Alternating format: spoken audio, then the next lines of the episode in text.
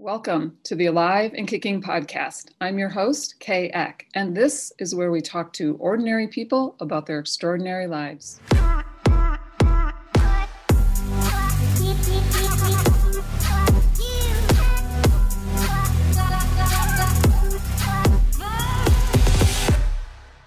Before we begin today's podcast, I want to let you know that my guest today talks explicitly about childhood sexual trauma, sexuality, and drug use. And while I feel it's important to have these conversations, that does not mean that this conversation is for everybody. So please use your best judgment. Many thanks and blessings. Welcome back to the podcast, everybody. I am so delighted to be with you here in 2021. We took a little break in January and we're back full force. And I'm so excited that uh, my guest today is B, the conscious rapper. Hi, B.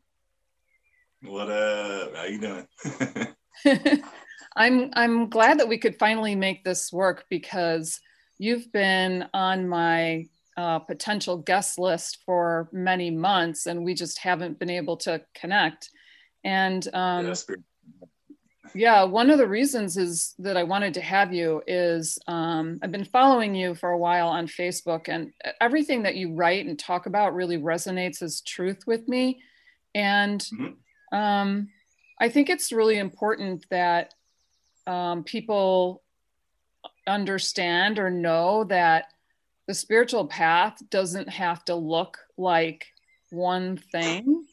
You don't have right, to necessarily right. like clean up your act in order to be spiritual. You don't have to become somebody other than who you are. In fact, that's like the opposite of what we're going for. Yeah, definitely. That's that's basically been my divine mission is to like break the stereotypes of like spirituality and all the love and light that we try to gravitate towards in the beginning of our awakening, which is necessary for us to find the information out about that's you know out there. But then we hold that frequency of love and light and hold us to this perfectionist, you know, type of energy and divine. We want to be divine, but forget to be human. And like, yeah, I've been on this path to like really integrate my humanness and and accept so many parts of myself that I thought that I was supposed to discard, but actually were supposed to be integrated and loved and then accepted and uh, it's been a beautiful journey. I know that. yeah, I I that when you said the word perfectionism, um, that, that was something that came through to me earlier because you know sometimes I think people think that they have to be perfect in order to be to even get on the spiritual path, and it's like yeah, yeah, totally. Yeah. They, they look at they look. The thing is, in this, what the spiritual community is like, you you jump into the community and you realize there's a whole bunch of people awakening, and then you see all these people who are well into their mission, you could call it, or you know, in their awakening, and you th- think, I'm not there, and I'm not nothing like them, and how am I supposed to get from point A to point B? You can't see that, and then you hold yourself to this standard for like your first couple of years of just like, I'm supposed to be better than I am, and then you finally come to this realization that, um, wait, I'm perfect right now. That I couldn't change anything about me in this moment that make me any better. You know what I mean? Yeah. And then that's where your real awakening starts to occur within you. Um, yeah. You know, many awakenings in this journey. Well, I can't wait to kind of uh, find out how you hopped onto this path, but I don't want to like go right there. I want to hear a little bit about how you uh, how your childhood was like. What yeah. What were you yeah. like as a child, and what was your childhood like?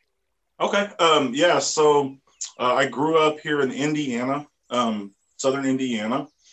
Um, I was born in 83, um, so I'm 80s baby, you know, early 80s baby. And uh, my parents, um, both, my dad was in a band, and the band was like in the basement. He had a whole set up stage. I mean, I'm talking everything you could ever have to create music.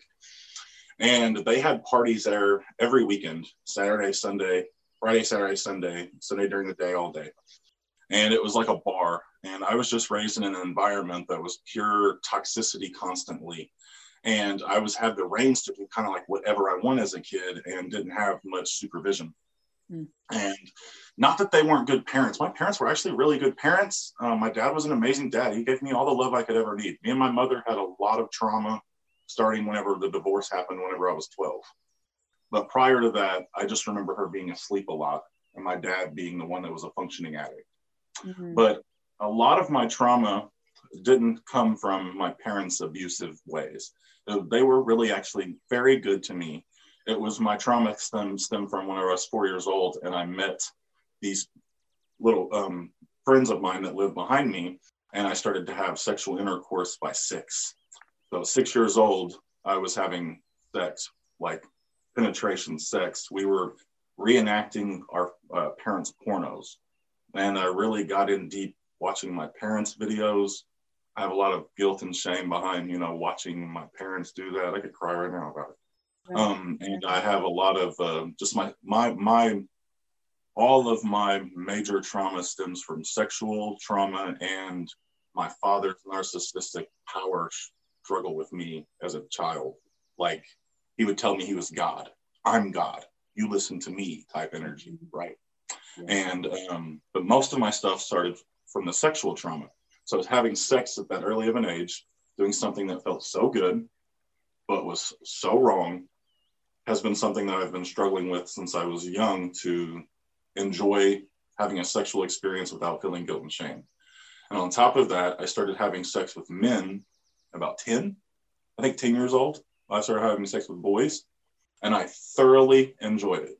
I'm not attracted to men like at all, not one bit. I look at a man and he does not excite me when I look at him. It's just weird. And then on the flip end of it, I could have sexual intercourse with a man and be the feminine energy. And man, is it ever so goddamn intense and amazing. Like uh, I, and I have to, I've been going through, I'm legit right now, 37 years old in the process of accepting this part of myself. Yeah. yeah, I mean, you know, I've been talking about it for like the last year and a half online, but I just came out like a year and a half ago that I think I'm bi-ish. I don't like to call myself bisexual because I can't. You can't label me or stick me in a label box because I won't date men, but I will sleep with them, and my future wife will know that. Like she, whoever I get with, she's going to know that. Sorry, there's some things that's in me that cannot be satisfied by a woman, and we're to go. You're if you don't allow me to have that, then I can't do that this is like somewhere I've gone deep within me to find out. But all my stuff stems from that, from my sexual traumas as a child. My divorce happened when I was 12. I blame myself for it. I don't know why, but I did. And then me and my mom fell out in an argument. She couldn't handle me much anymore when I was living with her after the divorce, and she kicked me out at 12 years old. And I didn't speak to her till I was 20. Whoa. So from um, from 12 to 20, me and my mother had no talk. She started to come in to make her amends, and I was just angry. Mom really didn't. Mom wanted me to come back after two weeks after she kicked me out. I said no. I'm done with you. You you didn't want me. You didn't want me in your life. You hated me. You couldn't handle me. You can handle Neil. You want Neil in your life, my brother, but you don't want me in your life. I and I I was anger. I know this stemmed from past lives of constant. You could feel like I can feel the past lives of anger and aggression towards mom. And I can tell you right now, I love my mom. By the way, like for I love her. I love all the pain that she's went through for me, and um, I'm working my ass off to heal for her and make these millions that I'm chasing. Uh, not chasing, manifesting. Um, you know, you can feel the energy in me. But yeah, um, my childhood was was part of your anger towards your mother that she excuse me wasn't able to um there just wasn't any supervision that you had gone a path that wasn't good for you and might not have happened had she been paying attention yes uh, exactly uh, because when i had my inner child surface on november 8th of 2016 um, I curled up in a ball and I was screaming, I feel dirty. I feel dirty. I want my mommy. Where is my mommy? Why isn't my mommy here? Why isn't my mommy helping me? I said that over and over again for a solid 30 minutes while I went through the most massive purge I've ever released in my entire existence. Uh, and then I ended up in the mental hospital on November 11th of 2016. Um, I've been through a pretty, I went through a, I call it a shock awakening. Uh, spirit was like, you can handle this and we're going to put you through an intense, rigorous dimensional shift like that, and you're going to like handle it. And I'll explain that in a minute. But yeah, um, it was. It's been an intense, intense healing since 2012. And that's when my major awakening happened. Or not major awakening. My major awakening happened in 2016. My initial like gravitation back to light started in 2012. Okay. I know I got ahead of myself. Um, yeah. So, um, what was your your school experience, or where did you find respite during that tumultuous childhood? Um, my grandparents' house. My grandparents' house. My grandparents were my safe haven. They were they're my guardian angels, if you want to call them that. They're still here with me today. I felt them come in as soon as I mentioned them. Um, they were like two angels placed on the planet to be everywhere. And every time I needed to feel safe or okay or feel real love, true love, unconditional love, Gaia is all I can think about when I think of my grandma. Hmm. Gaia has to be like my grandma because my grandma's energy was the most loving of purest form of motherly grandma like energy that you could ever feel even though she was very blocked and cut off from showing that love because of the way she was brought up. But she still, you know, you could feel it from her. Um, but yeah, so then school, um, I was like, I was good at sports and stuff in school, and um, but in school, I always felt like I didn't fit in. I was like, I everybody knew me, and I was part of the kind of like in crowd, but I didn't feel like I fit in the in crowd. And this was a common theme throughout my entire life. Everywhere I went, I went to Alcoholics Anonymous and tried to find myself in 2012 and quit everything cold turkey and go sober. And I still felt like this alien in a room of people that told me that I was supposed to feel like I belong. And if they, if, if I didn't feel like I belong, I just wasn't doing the work enough. And I was like, there's something more to all this than you guys are telling me. And i had to dive deeper. It wasn't i could i didn't find myself as this addict or alcoholic where a lot a lot of people find themselves at which is a beautiful place to be. And that's a place to go for recovery and help yourself. But i needed deeper energies. And at that place i found um, lakota way the dakota native american uh, people call it the sioux tribe but i don't call it that because that means snake in the grass that's the wasichu uh, version of our name, and our name's really Lakota, Dakota, Nakota. It's like the dialect what we speak, but that was one of my past lives I was tapping into. I had no idea back mm. then.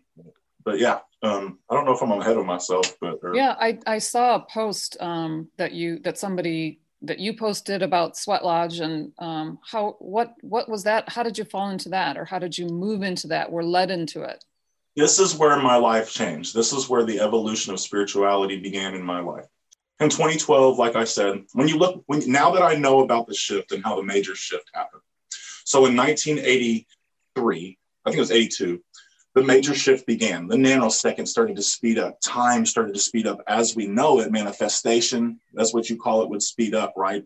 We were literally, it would take a hundred years back um, you know, ago for a hundred years of change to happen. And it's like a day, a hundred years of change happens now, you know? So the, the nanosecond was speeding up. And by 2012, like the Mayans predicted, like people thought that end times were coming. It was the end of the old paradigm and actually the release of all star seeds and light worker empaths, whatever, from their dark energies. So since 2012, we have been off the timeline of um, what you call you know, darkness winning, darkness like taking us down. Everybody's always talking about entities and darkness. What we're releasing now is just the patterns humanity's been stuck in. Like they're gone. This that timeline is going on elsewhere from you know 2012. We're on the upper timeline where everything is shifting. And so I realized that 2012 is when I got sober. My whole life changed. I started to go to the Native American stuff. So that's whenever I, now that I'm further in my ascension, I realized I was tapping into an old past life that I, whenever I was a Lakota, uh, I believe I was a woman medicine man. I don't remember. It's just the energy I feel from that life feels very feminine. And I learned from Chief Matthew Black Eagle Man and Chief Michael Vargas um, I met these two men randomly at sweat lodges that I got guided to from a friend of mine from Alcoholics Anonymous. And then I befriended them, asked them if I could come stay the night at their houses and spend time with them. I would go to Matt's house once a month. I became his fire keeper, which I don't like calling myself a fire keeper because I don't keep the fire, but I tend it. But I was a called the fire keeper for chief, and she, Matt became chief while I was tending his fire while I was working with him. Um, Matthew or Michael Vargas deemed him chief, and uh, Michael works with um, some of the Lakota and Dakota elders out there in the uh, West or South Dakota and North Dakota. And so I started doing these sweat lodges, and these are like hardcore ceremonies to just like healing ceremonies to purge out energies that no longer serve you. Have you not been one or heard of one before? Oh, I've heard of them many times, and I know people who are intimately connected with them, but I've never experienced it because I'm too much chicken. it's don't be a chicken. It's so amazing. Oh, it's I, like I barely survive the sauna. Yeah, if you can't survive a sauna, you might not want to do it. But because uh, it's like they get you really hot in there to burn off the energies inside your system. Um, then I started going to Yuwipi ceremonies, and then I started going to Lowanpi ceremonies, and these are like ceremonies where legit a medicine man can bring spirits into the room physically. They will touch you. They you will know it's a spirit. It won't. It's it's it's crazy. My human mind could not conceive this or understand it at the time. I still had. I was like completely agnostic. I was at these spiritual ceremonies because I thought these people are crazy or I'm lost. And I would rather me be on the I'm lost side and something cool come out of this right? So I stayed with that mindset always. I was very scientific. You ain't gonna, you ain't gonna, nothing's gonna come up in my vision unless I'm not gonna tell somebody I believe something unless I believe it from experience. And then I started having experiences. You know, I started seeing spirit lights with Chief while we'd be talking. They look like little blinky stars, like right near front of your face. And then I went on Vision, or I went to Sundance 2016. That's where my massive awakening happened um, Sundance 2016. So I've been doing this for four years, working with uh, the Lakota elders. They've been teaching me everything there is to teach. Robo helped me, taught me everything there was about the fire. God rest your soul, buddy. And I had this experience. I was awake for like three or four days at Sundance and I could not sleep and I didn't know why. It was because of the energies at Sundance. You know what Sundance is? Um, not the film festival I'm, you're talking about. No, Sundance is okay. Sundance is a ceremony where men and women fast for four days and four nights. They do not eat or drink anything. They dance out in a place specifically in one spot. They kind of just like move their feet while they dance while the drumming's going for seven times a day for about two hours at a time or about an hour and a half at a time. And they're suffering for us. They suffer for the planet. And it's a sacred circle and we kill this tree sacredly and a buffalo sacredly put the buffalo heart into the ground the tree on top of it and bring the tree back to life with the buffalo nation and the energy from our old ancestors. And then that tree becomes this conduit for gaia like a antenna for god. This is where i had my massive awakening like i god touched me gaia touched me it's you can't describe it in human words so what happened was I was awake for like three days. I had this breakdown in a lodge because one of the elders snapped on me for talking during a sweat lodge. And I'm so sorry, freaked out, right? Come out of the lodge, and this elder was out there. He goes, What do you know of unity consciousness and duality consciousness? I said, I don't know. This was like I was awake till three o'clock. He walked up to relieve me from the fire, started talking to me. This is when I had my massive awakening he asked me, What do you know of unity and duality consciousness? I said, I don't know. He goes, Unity consciousness is when you have a one hemisphere brain and you know that you are God, you source in a body, a fractal of it, experiencing yourself all over existence. Duality consciousness is when you have a two hemisphere brain and your right and left hemisphere are separate from each other and you believe that, you know, you're separate from humanity. And just him saying that to me made my crown chakra pop open. It felt like I took a hit of some kind of hallucinogen immediately. And my whole head started tingling and my body started tingling like I was on a drug. And I said, What's going on with me, man? I feel like I'm on a drug. Like I started giggling, laughing, crying. I rolled around the ground um, hysterically. Directly after that, I felt like I was on what you call an acid, you know, an acid trip um, for three months. When I came back to my home, I couldn't recognize the world like my home didn't look the same. The street didn't. I didn't recognize it. The the city I didn't recognize it. It all looked vivid and way brighter and like um like um like I was in a video game or something. Wow. And and during the experience while I was there, I heard two spirits go walk past me. And when they walked past me, they sounded like frequencies going through my ears. It sounded like and I was like, Chief, was there two spirits in that sweat lodge? He goes, How'd you know? I goes, I heard him. He goes, Wow, man, your gifts are opening. I was like, Yeah, I get it. I could um, feel trees.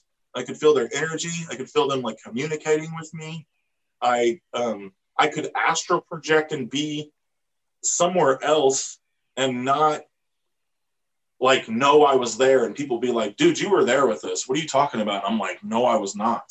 Like I wasn't with you guys where you're saying I was at. They were like, you were helping us, you were there. I'm like, dude, I was asleep here at the tree. Like I was projecting myself in different dimensions, different crazy shit. I don't remember much, but all I know is that when I came home, dark nights of the soul creeped up on me about it quicker than you could ever imagine. My ego manifested spiritually. I went home and told everybody I was an alien in human form. I was from another planet we all need to wake up. My grandparents, everybody, I wouldn't shove about it. Everybody was like, Brian's insane. He's crazy. We need to help him.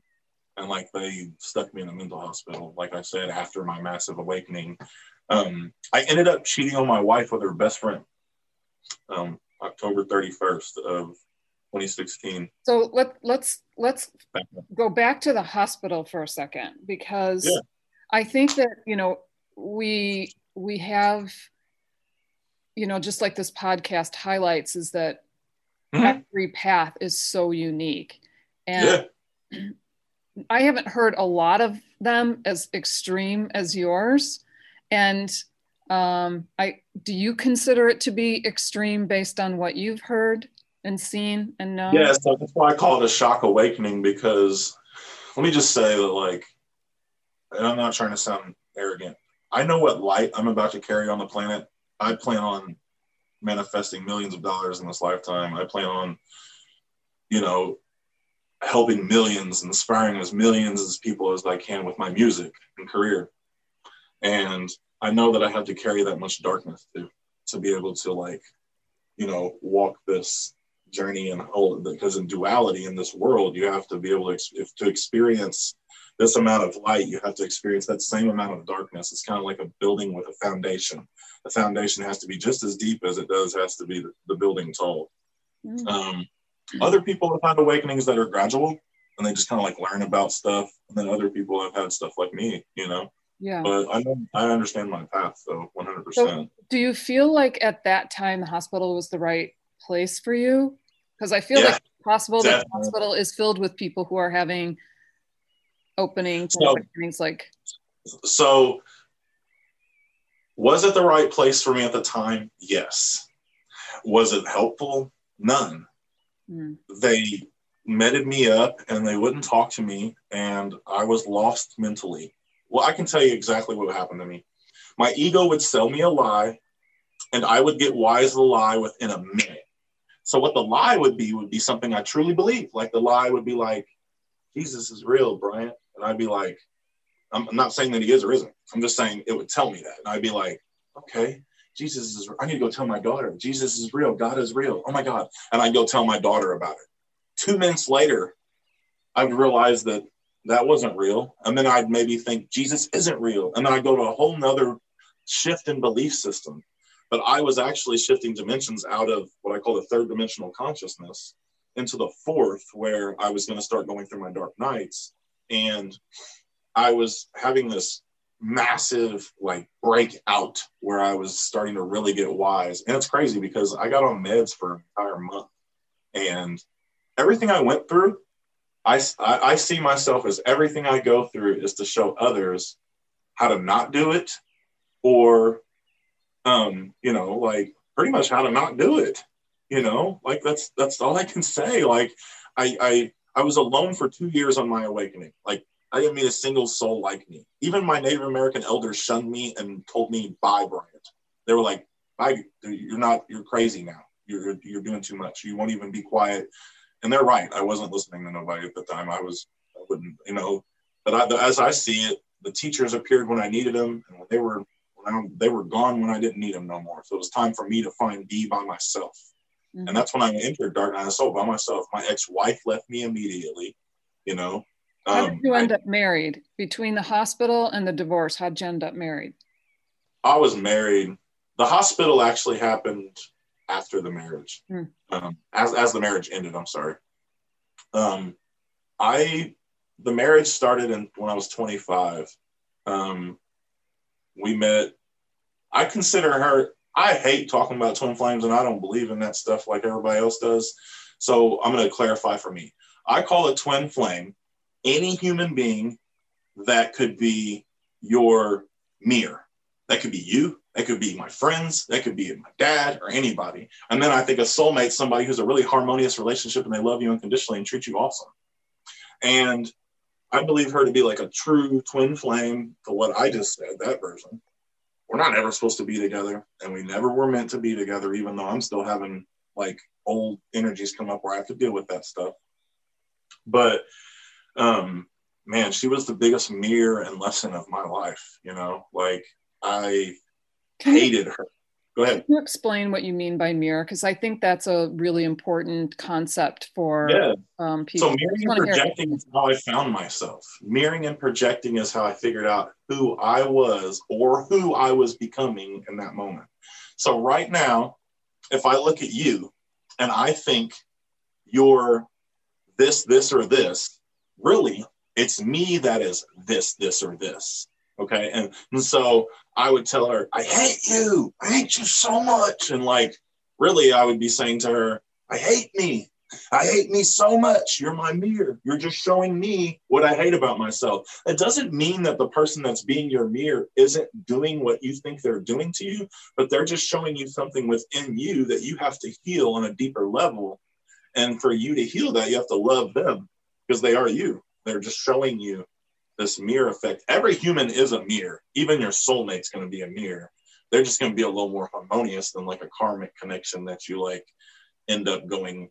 Like I think a twin flame is somebody you have this immediate a romantic connection with, and you just want them, and you just you rush it. Yeah, and it's like you're like and it gets real tight, and then it goes crazy sometimes. you know what I mean? And um, that's meant that instant connection and that rush connection is because souls don't like to wait to level up. We love to just move quickly through ascension, and relationships are how we do it, you know. Um, but the mirroring aspect and projecting. So if I say to you, you're doing this, this, this, this, and this to me. Really, I'm projecting this is what I'm doing to you. And I'm in an illusion right now and cannot see my projections of my own reality. I've got people that are really mean to me on my Facebook, and I always see right through it. I'm like, they're projecting their reality onto me. I don't have to take this serious and I need to send them love. An aware being doesn't take that type of stuff personal. So it's so um, crucial for us to step into learning about projecting and mirroring, projection and mirroring, so yeah. that we can see ourselves for who we are too. Yeah. And it's always, of course, more useful to pay attention to how you're projecting as opposed to how everybody else is projecting on you. Yes, uh, if you pay, yeah, if you pay attention for others, projections is always when someone's being like coming at you crazy. You know what I'm saying? And if they tell you something about yourself and you get angry and get defensive, then you might want to check it because your ego is actually trying to defend yourself and keep you safe. And maybe that's something you need to learn. Yeah, damn um, it. I hate that. I hate when that happens. so many layers to this stuff. Um, but the awareness is there, you know. But, so you um, you did something radical to um, send your wife packing Yes, very much so. Um, I like to speak about that because so many of us men are the perpetrators and downright dicks in this life. You know what I mean? A lot of us are. And we are healing out here. Um, you know, I cheated on her, I physically abused her, and I mentally abused her. She had her own rights and shit she did to me, but that's no motherfucking, that doesn't make up for that stuff. But I own it and I know that I'm going to change I'll never be like that to another divine feminine as long as I live because I lost one of the most amazing divine feminines on the planet that walks the earth. You know, I still think that she is one of the most I'll hold her high, you know, until the day she dies, and she should know that. Um, so yeah, I like to speak about that because us men need to own our shit, um, let it go, and evolve. You know, that's where we're at with all this stuff. And so I did that to her. Do you, do you before you go on, do you see that happening? Are you witnessing the evolution of men? Yeah, all, it, it, to, um, to be honest, your question with the energy behind you asking that is um, is a, is a true question the divine feminines need to hear from us men is that yes man most um, i was the most narcissistic of abusive of downright dirty rotten human you could ever meet and i changed if i can change humanity can change. People everyone will change. It, I'm, I, I i give that to the world. I know that um, i look at people who are still like old versions of me and i'm like I hope for you because all, all you need to do is lose some couple good things for yourself and you're going to realize who you really are.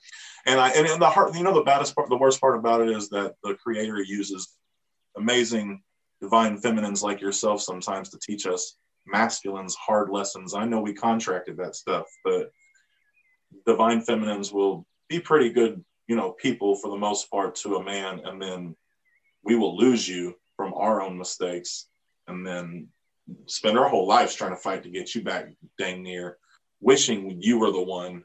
But that is enough to change a man, to be honest. Yeah. So like I, I always tell women from your ex, he misses you, he wishes he didn't mess up. Like he, I don't care what he says. He can pretend all he wants that he doesn't care, but we always know. Like we always know whenever we go ahead though. What are you gonna say?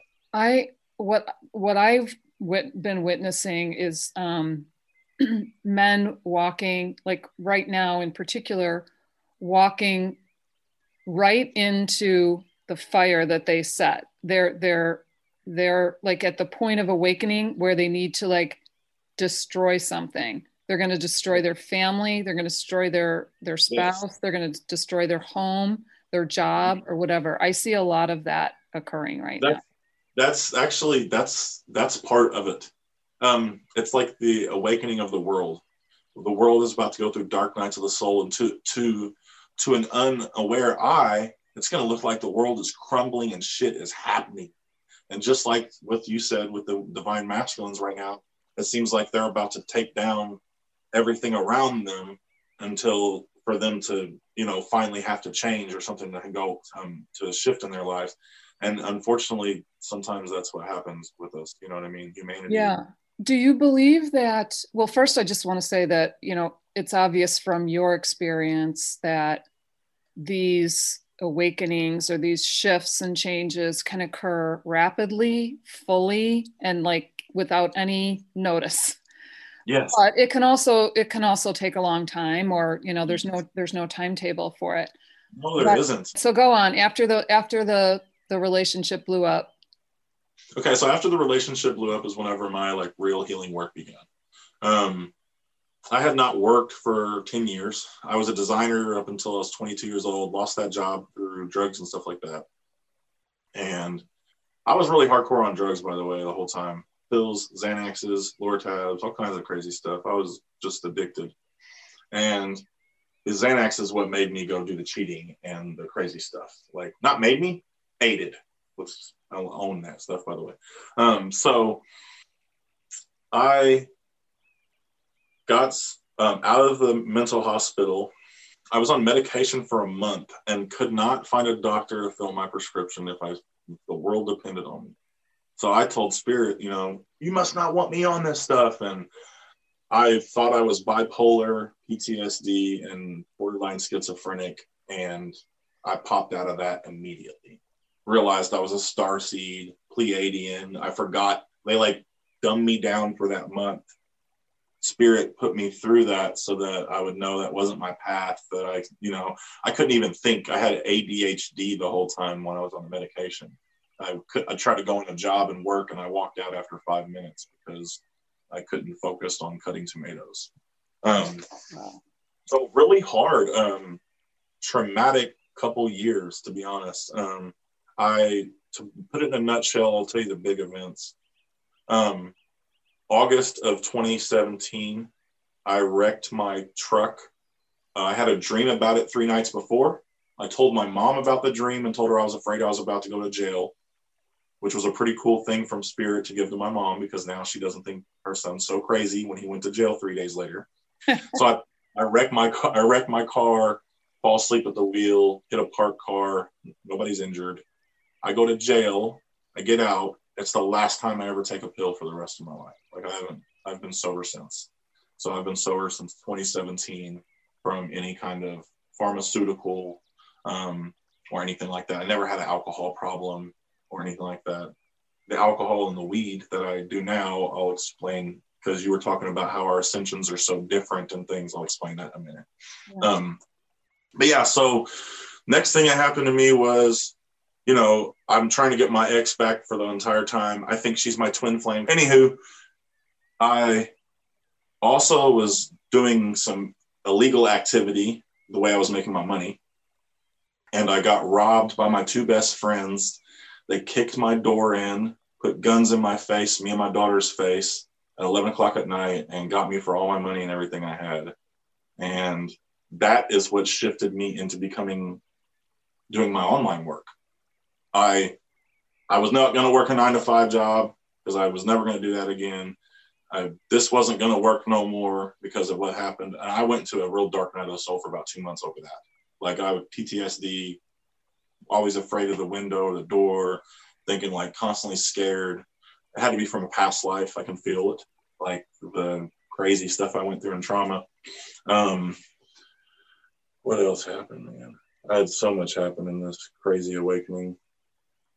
Um, I don't mind saying this. Um, my sexual explorations, I could not stop having sex. Um, when I started awakening and I left my ex, I would sleep with anybody that would give me the time of day. I did not care. It was man or woman. Like I would just get with anybody. I, I contracted herpes like a year and a half ago over that and um, realized it was a sacral chakra major imbalance inside myself. Um, I continue to go through suffering with that because I'm releasing all this sexual trauma constantly, constantly. And I'm st- like I said, like I'm about 95% in there accepting my sexuality now. But I just now went through a major transformation two weeks ago over that, just being like, gotta accept this part of me, you know, like this is like all right to be like this. And so it's been um and so people online see me freak out all the time, right? My Facebook page is not used to be huge. I used to have so many people that were with me. And when I started to go into my authentic self and just telling people when I was low, when I was high, how I was thinking, what I was really going through, and really what I was, I started just losing people by the wayside. Everybody kind of darted out. My live sessions only have 20 to 25 people on them now when they used to have 100. And it's just because I've stepped in such an authentic me now that like it really makes people uncomfortable when I speak about me. And because they're not ready to meet themselves at that level yet. So they bounce out. And um, I've been struggling with that lately, just like feeling like I'm losing people left and right for just being myself. You know what I mean? Yeah. But um, it, I think it's also possible that, um, you know, it might be partly that and partly that um, I feel like algorithms do not they're like oh, intentionally terrible. they're intentionally uh oh, shielding the sh- they're shielding the light because it's oh, I can tell you that right now. Yeah it's definitely the shielding of um they they've started censoring us or something because it's, it's definitely uh, like everybody's even Ralph Smart of Infinite Waters Diving Deep said I used to get millions of views and now I get 20 and 30,000 like something's up here. Yeah. this isn't right yeah, pretty much across the board. I hear everybody talking about that. So I wouldn't take it too personally. I don't. That's inner child work, to be all the way honest. When I didn't yeah. feel seen by my parents um, because my brother was so good at sports. Uh, my brother was like identical to my dad when it came to sports. And like, so they just like held him all high up there and I didn't feel seen. But, but yeah. I don't know that I'm doing yeah. So, um, what would you say that um, you had to sacrifice to get on the spiritual path and what have the gifts been the sacrifice that i had to make to get on the spiritual path was to me was losing my whole family my whole my my family my real my my, my dad my mom my brother my my wife that I had. Um, my kid was the only one that kind of journeyed with me along the path. But it, all my friends, every friend that I ran with back then, gone. Like they're, you know, I, I, they're not on my frequency, which doesn't mean that I'm better than them. They just, we just don't. It's like two opposing magnets when we're around each other. Just isn't the right frequency anymore. So yeah, the, the sacrifice was like my whole life. You know, my whole life, the friendships I knew, everything that I had built, all the belief systems that I structured myself around football, enjoying football, which I don't even enjoy. That was what everyone else enjoyed. I had to learn that like pretty much everything that I had built for myself and who I thought I was was just this like, oh, I like that person and what they have. I'm going to take that and make it a part of me. Oh, I'm going to take that and make it a part of me. I'm, and I had to like go through letting go of everybody so that I could realize who I was. Uh, I was alone. I was alone for three years, like by myself, by myself. Yeah. Do you do you think that that process of like cherry picking, you know, aspects to be is common to everybody? Do we all do that? Yeah, I feel like that we do, but I don't think that that's any an, an aspect. I don't think it's a bad thing if we are unique with it. You know what I mean? Like, you know, you see somebody who's wearing a hat a certain way. Well, would you have known to wear your hat that way if they wouldn't have showed you? No. But you know, you putting it on and doing it that way doesn't make you like them. You're not kind of you're not them. You make it your own. But there is a certain level, I think, where you do make something your own because you have to conform to the reality around you where like everybody's watching football around me. So for me to fit in, I'm gonna become a football fan. Even though I really could care less about football. Does yeah. that make sense? Yeah. So it's whenever you do that when you pick something up just because you think it's cool or it's going to make you a better person adding something onto yourself that you really didn't need you yeah. know what i mean yeah i would say that that would be whenever you start to i, I think we all i think that idea of um you know the matching and mismatching frequencies is really tough it's really tough because um you can keep your frequency low in order to stay with somebody, whether it's a partner or even a friend. But oh, yeah. that's like, but that's a separate torture. Like that's a different torture. It, it, it like, you feel like you're dying. Yeah, I I know what you mean. Like I watched it. I can't remember who it was, but he said there's like like uh, on energy vampire level. He's like there's an inherent energy vampire, then there's like a I don't know which it was, a purposeful energy vampire or something. He's like he's like friends and family that are sad and low and they're in lower vibrations, constantly bickering, whatever they're doing, and you know they're not going to change.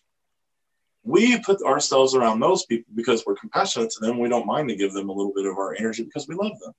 But then there's people who like steal our energy from us by being dick, you know, and all that stuff. And those are the people that we need to stay away from. So yeah, like being around somebody like my mom, who's she's really always negative and pessimistic I love her. Still go be around her and yeah. hang out, even though we're not on the same frequency. Um, when I say frequency, I kind of mean like I can't be myself around these people. Is what I mean.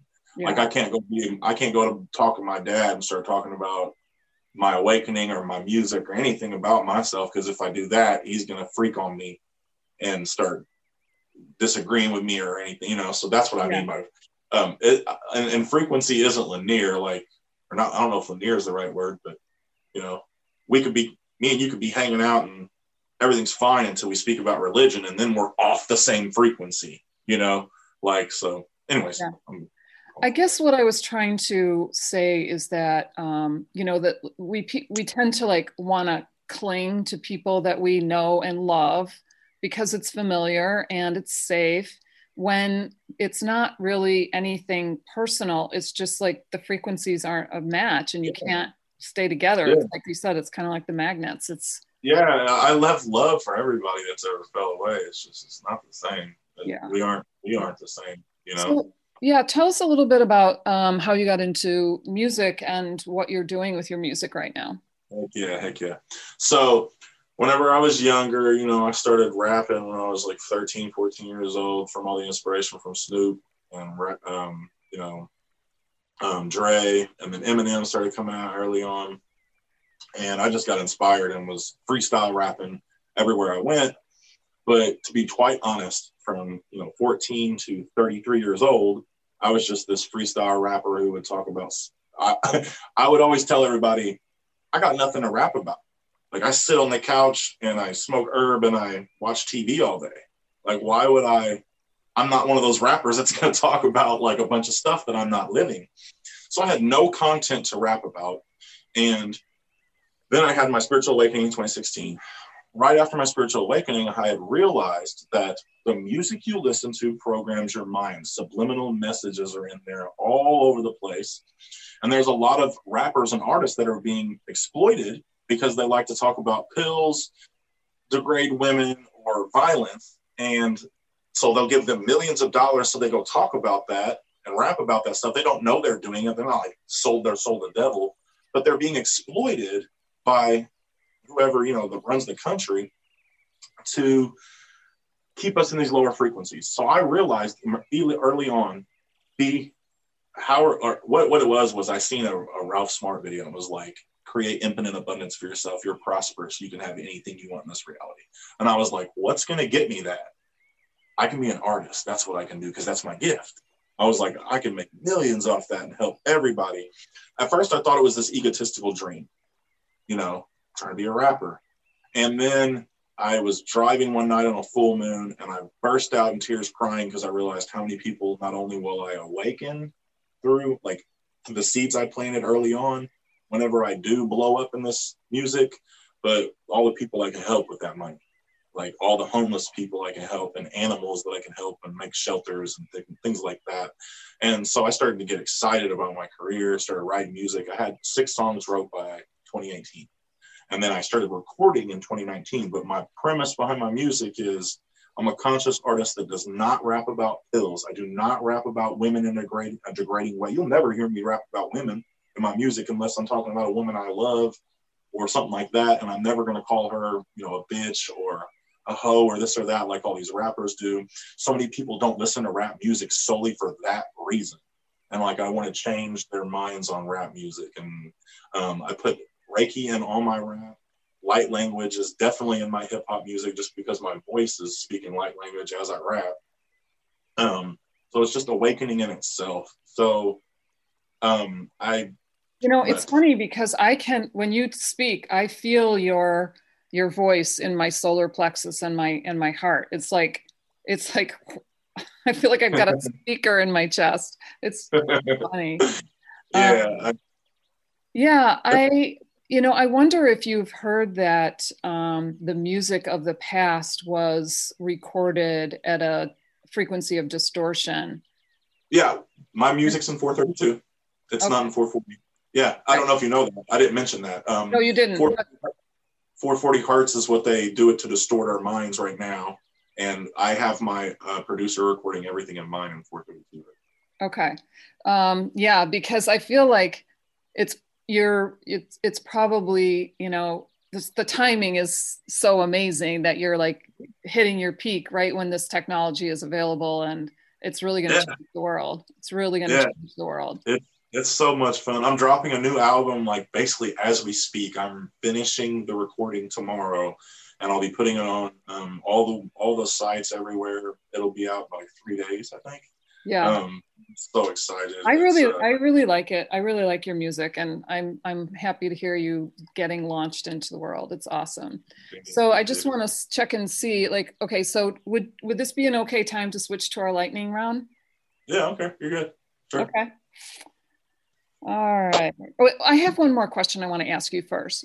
When yeah. when did you know that you would have to be public with your path in this way? Like, how did you? Oh, how did that? How, how I am everything I've been through. How public I am with it all. Yeah. Um, that was an intuitive thing that began happening. It, I okay, so I got on a live video one day and I started crying my eyes out. I got real with everybody. You know, I was tired of. I was on. I would do. I was doing live videos for about a year, and I was being all love and light, and I wasn't showing anybody any of my darkness. Nothing. Like you didn't know I was going through hell at all. And I got on there and I said, I'm done pretending everything's okay. I'm done trying to portray myself as this person that I'm not. I just, I let loose on and it just intuitively came out of me that spirit.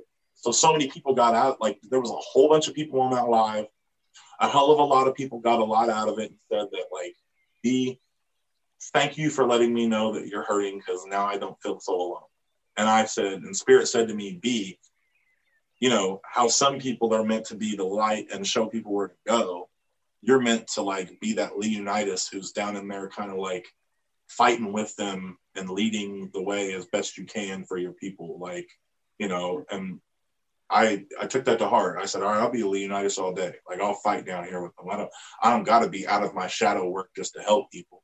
I can be in the shadow work and show people how to shadow work. So that was like my my ultimate mission online. What you see me doing now and my music is all about shadow work. Yeah. Like I don't even put too much ex, um, exposure. Um, what was you? What do you call it? Exposure. Um, I don't try to like expose the alien stuff and talk about that in my music. I just talk about how we're healing and waking up, you know, in the shadow work and aspects of yeah. our and your your audience is super engaged with it and it, it, that makes me really happy that you know there's this place for people who um you know who are drawn to you to to be yeah. be. yeah definitely yeah. Be with b all right so um all right here we go. Number one did you have a hero growing up? Uh my grandpa my grandpa was like my hero. He's a, he was just a really, he had like 16 people spawn from his life, you know, so we had a big family. Hmm. And the way he, every time I'm around him and the way he carried himself and how he was in the war, he didn't, he was a medic in the war and how he was a designer and just, I became a designer too, like my grandpa and uh, just he was just my hero, man. He's uh he's who I looked up to. I didn't care too much about sports heroes or any kind of uh, artist or anything like that. I wasn't into music until I started getting a little older, stuff like that. my grandpa. That's lovely. Um, if you could learn a new skill, what would it be? If I could learn a new skill, what would it be? Uh, rollerblading, like I can rollerblade, but I want to be able to rollerblade like you know, like do the Fancy. like.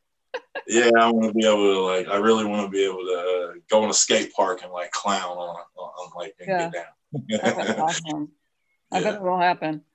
Um, yes. I kind of wish I could sing, but I don't know if that's really a skill. Is that a skill or a talent? No, I think that's a. You could.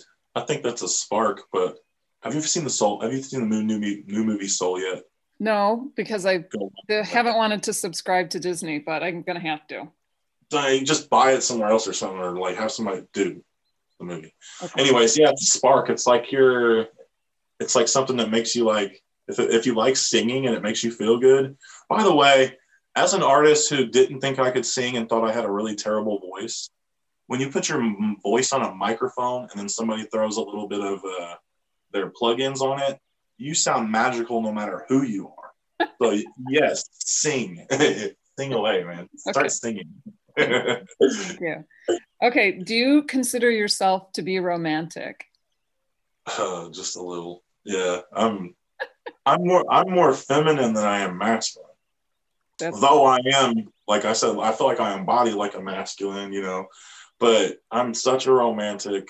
I feel sorry for my divine feminine when I meet her. She's gonna. I've like been bottling up all this romance that I've been wanting to give humans, trying trying not to go be like promiscuous and stuff. And like, I'm not even talking about sexually. Just I'm gonna shower her in like gifts every day. She's gonna be annoyed.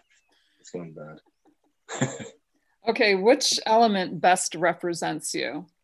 Uh, water. Uh, water. Water represents me the best. Water is my um I will cut right through your ass. No, I'm just playing. uh, no, water because um, I flow so easily through life. Um, you know, you may look at me and say he's going crazy and he looks like he's insane right now. And I'll tell you, no, I'm flowing. Um, I'm wow. feeling all my emotions.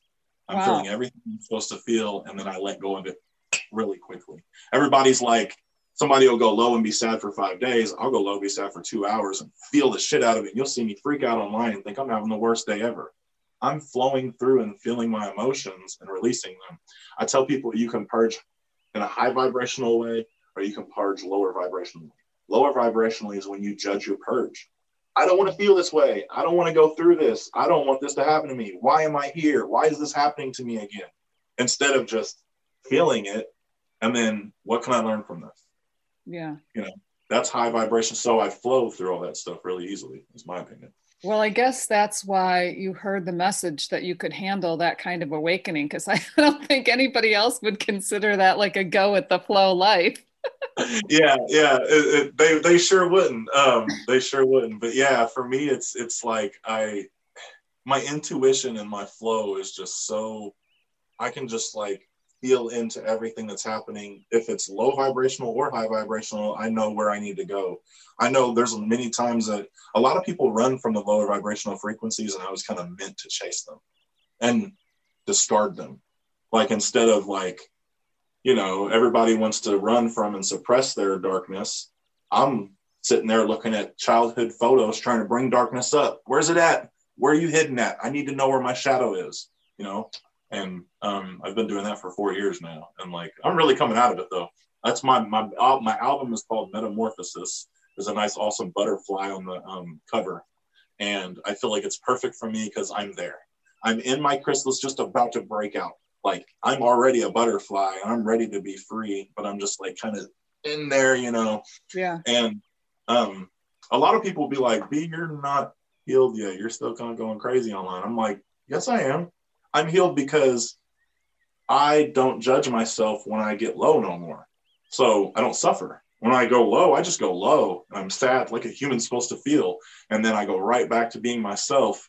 And that proved to me that I no longer am what people call unhealed because I've stopped the suffering. The suffering is not, suffering comes from like, I believe suffering comes from desire and time. But, you know, that's a whole nother story.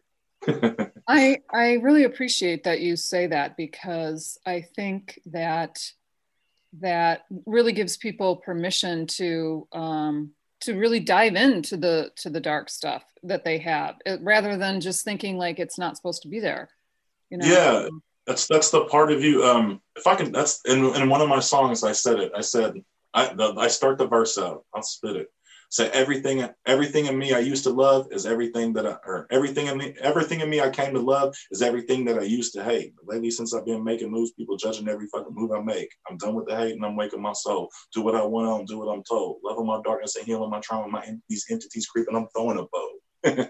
but yeah, like uh, the. I love my music because it speaks my truth so well. Uh. My music is so raw and real. I don't rap about nothing. That there's one line I put in a song because of a woman that isn't one of my realness. And it was, I said skirt, I said driving in an NSX or something, a car that I've never rode in and don't have. Hmm. That's the only time I've ever okay. told a line. we're, we're, forewarned. Thank you for that. Yeah. Um, how do you feel about large crowds? I'm fine with them. I've always been good with them. I don't see how I could be an artist who wants to be in front of thousands without being all right with that. That's yeah. where I thrive. That's where my energy. Um, I'm. Everybody's always been the opposite of me. People go to crowds and freak out and they get social anxiety. I start to thrive and get excited and try to be the life of the party. Even I'm though you, like, you probably are, you're quite an empath as well. So that yeah, I'm an empath, but I've always been very guarded. I don't know how. Oh. I've just always been good at like I can pick up on everyone's emotions, but I think since I was a child, I was really good at somehow being I was just always all right with crowds. Mm. Let me think was I I don't know. Spirit put me in a bunch of awkward positions where I had to be in crowds a lot. Um, to be honest, you know, as a child, I had to just evolve and be okay with it. and um, yeah. Yeah, that's really interesting. Okay. Do you, my final question for today, do you invent words? I invent words. Oh, all the time. Um, but they're just nicknames usually. I don't like invent like words like per se to like use in life, but I make nicknames up for people and their nicknames evolve through time. My cat's name's Half Squat. Then he became Mr. Bubs. Then he became like uh, he has specialities and he has bub abilities, but don't mistake his specialities for his abilities because they're not the same. Um, like I, I come up with all kinds of different silly stuff, you know, like, yeah, I definitely yeah. am a when it comes to words. I've noticed in myself that I cannot stop naming other people's dogs. When I when I see them like out walking, I'll be like, "Hey, Mr. Jenks," or like whatever, you know. Like I just have yeah. to name their dogs, and it's always a better yeah. name than they have for their yeah. dog. You know, I know because I'm like connecting with the spirit of the dog. Like obviously, you're you're Priscilla. You're like yeah. we have this thing where every time we see animals out, that like we all start going, "Oh, oh, oh," and we all like the, the owners always look at us like. like what is going on right now? we, we oh, that's funny. Animals are my uh, most favorite thing on the planet. My cat, quick story. I was crying on the porch two years ago when I first moved in my house. When I first moved out and got on my own, and he came up, started rubbing up on my legs. It's like 3:30 in the morning, and then he did not leave my porch for 11 days. I was not going to feed him because cats come back when you feed them, and he did not leave my porch. So I finally let him in my house, and he's still here to this day. He came and found me. Like it was the coolest story. He's pretty awesome though. Yeah. Yeah. All right. So, did you bring a question for me today? Uh, I wanted to ask you about um, is there anything that divine feminines like any any kind of advice you can give us divine masculines just for how to better aid in your guys' healing process um, we suck at like knowing how to hold space for you guys so like what like if if um if you're in a bad place and you're sad and you're like wounded and feeling down, how can a man be there for you without trying to help you or fix you? Like like what what's like what do you guys expect? Like what would you ask of us? Yeah. Um I feel like this might be something so um personal because it, yeah. it depends on what you've what you've had and how that wasn't working for you and what you like a friendship not a relationship like a friendship. Like if you're yeah. my friend and you're, and you're down and you're low how can a man come at you without being disrespectful and like be there for you? I will like, tell you that the number one thing that i would appreciate is curiosity. Okay. Like curiosity curiosity like get curious about What's me going on with you and like yeah. like and like ask questions and stuff yeah. and like and not just be like like you know deer in the headlight like, as, a, as a man i didn't clarify i guess what i meant like as a man um women have really scared the shit out of us men to yeah. be your friend or even be there for you because you guys make us think that like you think that if we're talking to you that's about romance because so many men are like that on the planet right you know they try to talk to you so like a lot of my friends are low or something on Facebook, but I don't want to hop in their inbox or write them when they're low and think that I'm trying to like come in and save them when they're sad or come at them romantically or anything. So it's like, what kind of energy can we bring to you guys to not make you guys think that anything different than that? You know what I, I mean? I think, like, yeah, I think that's actually really coming up in the collective because we've been so irresponsible with our sexual energy, men yes and women and yeah. i i i have seen in myself that um if i want if i have like the impulse to reach out to someone a man usually mm-hmm. i don't do it right away i check to make sure that you know okay. i'm like fully embodied in my energy that i'm being responsible for my energy yeah and, your intention is pure yeah and so and i i noticed it's like sometimes the initial reaction it's it's not like it, it is a little bit you know grabby or whatever you want to call it. So mm-hmm. i think like being responsible for your energy is going to be critical and i think that we're starting to understand that a lot better now. Yeah now that you say that spirit said to me in my head they were like you can feel someone's energy when they write you what their intention is behind it just by what they say and things like that you know whether they're yeah. being nice or they're whatever. Yeah, yeah. makes sense. Yeah. So yeah because it seems like there's a big struggle between the masculine and feminine communicating on the planet.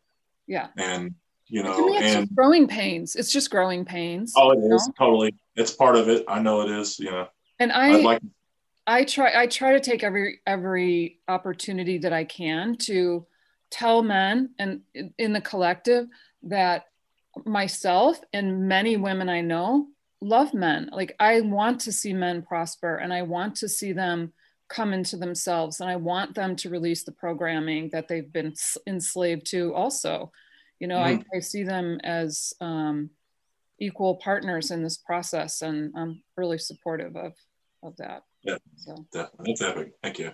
Yeah. Yeah, i just uh, that's that's one thing that I still struggle with is trying to I guess create that dialogue between women and men to like get us healing between each other and not doing it in such an angry, hateful way, I guess yeah. you could say. Like, you know be, what I mean? Be responsible. yeah, definitely. All right. So um, that's it for today. I want to thank you so much for being here. I hope that you had a good time and I hope our mm-hmm. listeners can benefit from this. And we'll, your music, all how to reach you and how to um, sample your work, it'll all be in the notes. So, yeah. all right. Appreciate it. Thank you so Have much, guys. Have a great day. You too. Later. Bye. Bye.